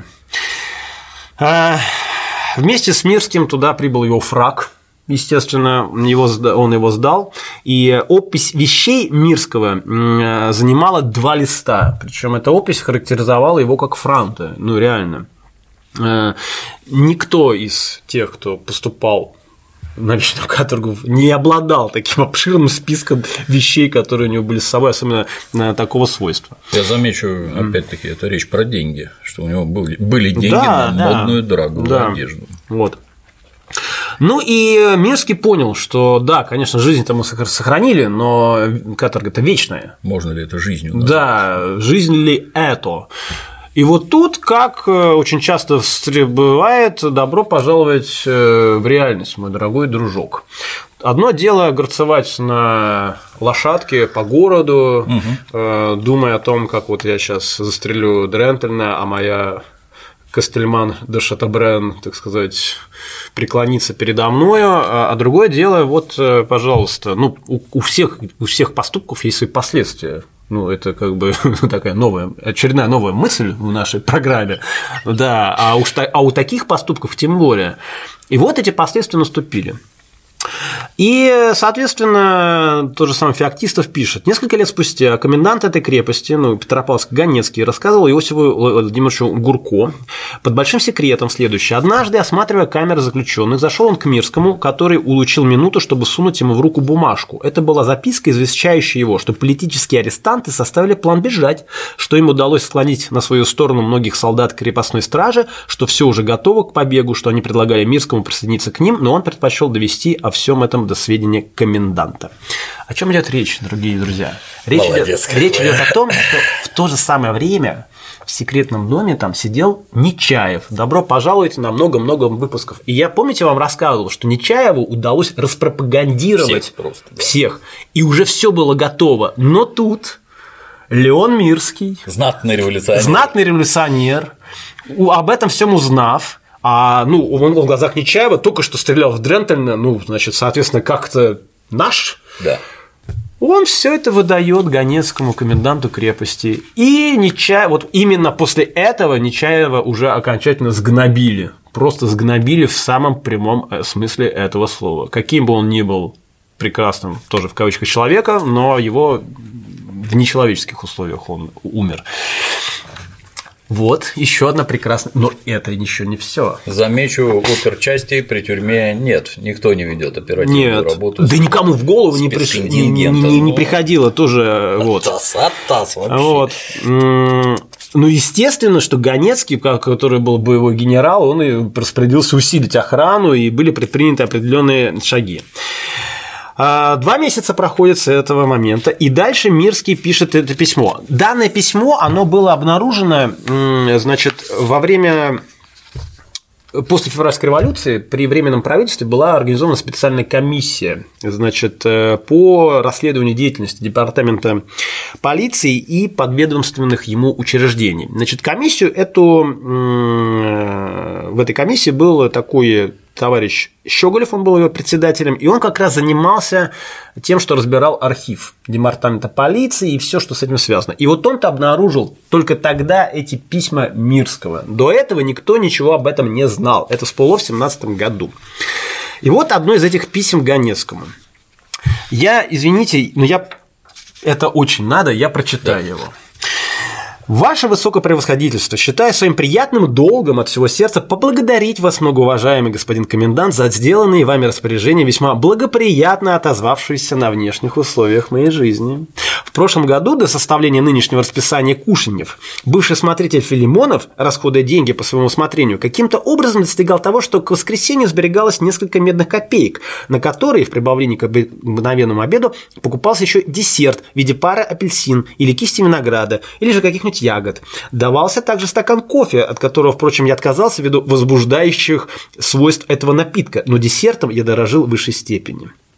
При подавляющем однообразии тюремной жизни, при неумолимо неизменной последовательности и размеренности всего тюремного обихода, этот десерт, сюрприз, имел значение даже нравственное, нарушая обычное течение жизни. Все это было отменено покойным комендантом под влиянием неосновательных жалоб известного вам капризного человека, то есть Нечаева, который добился составления нынешнего расписания, не справляясь, конечно, со вкусом других. Если в настоящее время ваше высокопроисходительство найдет возможным так или иначе доставить мне прежнее дорогое лакомство, то этим заставите меня лишний раз сказать вам искреннее спасибо. Второе. Получаемый мною табак рублевый. При нынешних ценах на этот товар за рубль дают нечто среднее между махоркой и так называемым турецким табаком, хотя за два года я попривык к своему табаку, но тем не менее это его вредное влияние на грудь не подлежит сомнению, а для устранения этого неудобства требуется расход 60 копеек ежемесячно. И третье, прошу вашего превосходительство э, приказать выдать мне новый халат, э, новое одеяло, а то боюсь заразиться, так как полученная мною одежда имеет вид крайне подозрительный. Невозможно представить такое письмо, исходящее не от Перовской – не от Желябова, не уж тем более от Веры Фигнер, ну и даже от Морозова. Ну, как бы, нет, понять Мирского можно. Я думаю, сидя я бы не только от десерта, я от много чего не отказался. И от нового халата, и от кофе, и от чаю, и от всего на белом свете. И от пары баб я бы тоже бы, наверное, не отказался бы. Но, мой дорогой Ленчик, ты же революционер. Ты же, так сказать, ну, отрицалого. Некий эталон там, так сказать, да. и всего остального. И тут, значит, э, пожалуйста, я дорожу этим десертом. Опять-таки. Вы уже определитесь. Да, да. Вот. Ну и, соответственно, э, пока он там сидел, этот Мирский, там, соответственно, э, Судейкин, это мы еще поговорим про господина Судейкина, которого его тоже убили. Вот, мы об этом тоже поговорим. Вообще, вообще все, что здесь всплывает у нас, оно вот все вот имеет как бы некое такое последствие. Он э, тогда провел очень такую потрясающую значит, операцию в городе, был неплохой разыскник, э, и, соответственно, э, несколько подсудимых туда прибыли. И среди них был, соответственно, Прибылев. И в тот момент, соответственно, э, Мирского по настоятельным его просьбам, вот он все столько сделал, его наконец-таки отправляют в Сибирь. Но для него это шанс. Для него это шанс, то есть Сибирь это тоже, извините, не курорты Краснодарского края, но это хоть какая-то возможность. Uh-huh. И вот, значит, этот Прибылев или Прибыль, Прибылев или Прибылев э, писал, больше всего нас потешил Мирский. Было известно, что перед своим процессом он настойчиво требовал, что к первому дню его суда ему была доставлена фрачная пара, и она была доставлена, как мы знаем. Хотелось человеку этим импонировать неведомо кому, суду или почти отсутствующей на суде публике. Разные фантазии приходят людям. Как бы то ни было, этот пресловутый фраг пролежал у Мирского целые годы, проведенные им в Равелине в Алексеевском, а сейчас оказался в его чемодане, и в него он теперь имел возможность нарядиться и в нем пощеголять. То есть он перед тем, как отправиться в Сибирь, надел этот фраг на себя. Хотя этот фраг мало подходил к его кандалам, бродням и далеко не фрачным брюкам. Бродни, Получалось...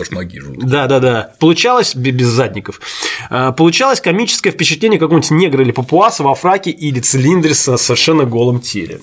Вот в таком виде, соответственно, э, предстал э, Мирский перед отправкой в эту самую самую Сибирь. Вот. Э, ну и, в общем, короче, Мирского отправили, и он э, оказался в этой самой Восточной Сибири на довольно, в довольно жестком э, месте под названием Корейская каторга. Там случился очень такой жестокий эпизод, в котором Мирский не участвовал. Он э, за хорошее поведение в итоге был выпущен и поселился на Дальнем Востоке. И когда там были волнения уже 1905 года, он что-то где-то написал или прочее. В общем, он, короче, попал под горячую руку. Там был такой Ренинкамп, который его отправили туда смирять. И он просто, ну, опять-таки, это вот методы усмирения тогдашнего. Он, видать, кто здесь там из этих? Вот этот, этот, этот, значит, всех сюда. Мерзкого опять приговорили к смертной казни. Ну, это действительно ни за что. Вот. Его не судили, в смысле, не, не расстреляли, вот, его выпустили, потому что написали люди, что, ну, действительно, как бы при внимательном ближайшем рассмотрении э, ничего в его там крамольного предусудительного поведения не было. И он в итоге прожил всю свою жизнь, э, и вот наступает 17-й год. 17-й год Мирский узнает, что значит, сформирована такая комиссия, которая э, возглавляется редактором журнала было вот этим Щеголевым, и он понимает, что сейчас могут найти его письма, uh-huh. что и произошло. Uh-huh. И он, соответственно, пишет письмо этому Щеголеву.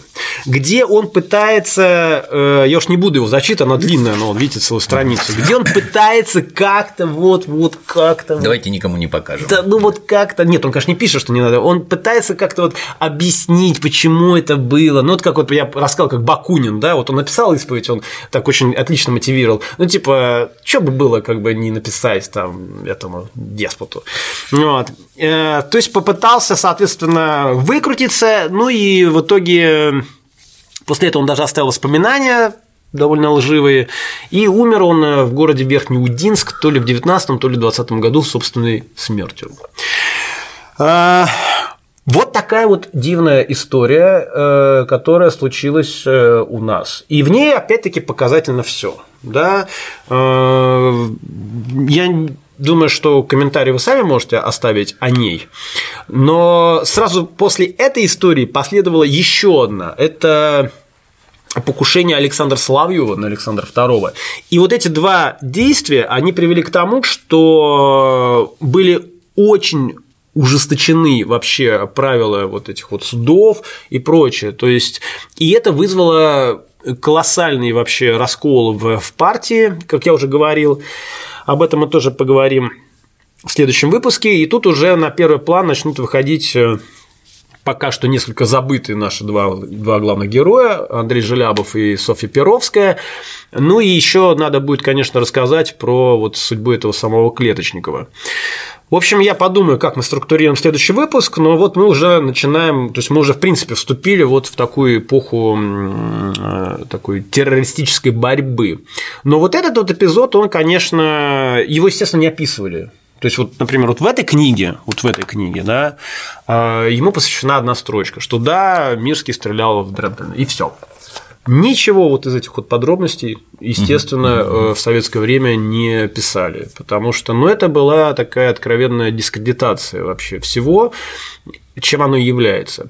Но опять-таки хочу еще раз указать, что поступки были разные, люди были разные, и э, после вот этих абсолютно дилетантских, если не сказать, идиотских действий на сцену вышли матерые, жесткие профессионалы своего дела, которые поставили террористическую работу на такой уровень, которым, э, ну, извините, так, конечно, плохо выражаться, но восхищаются до сих пор многие вот так сказать, и у нас в стране, и за границей те, кто изучает этот вопрос. Вот, собственно.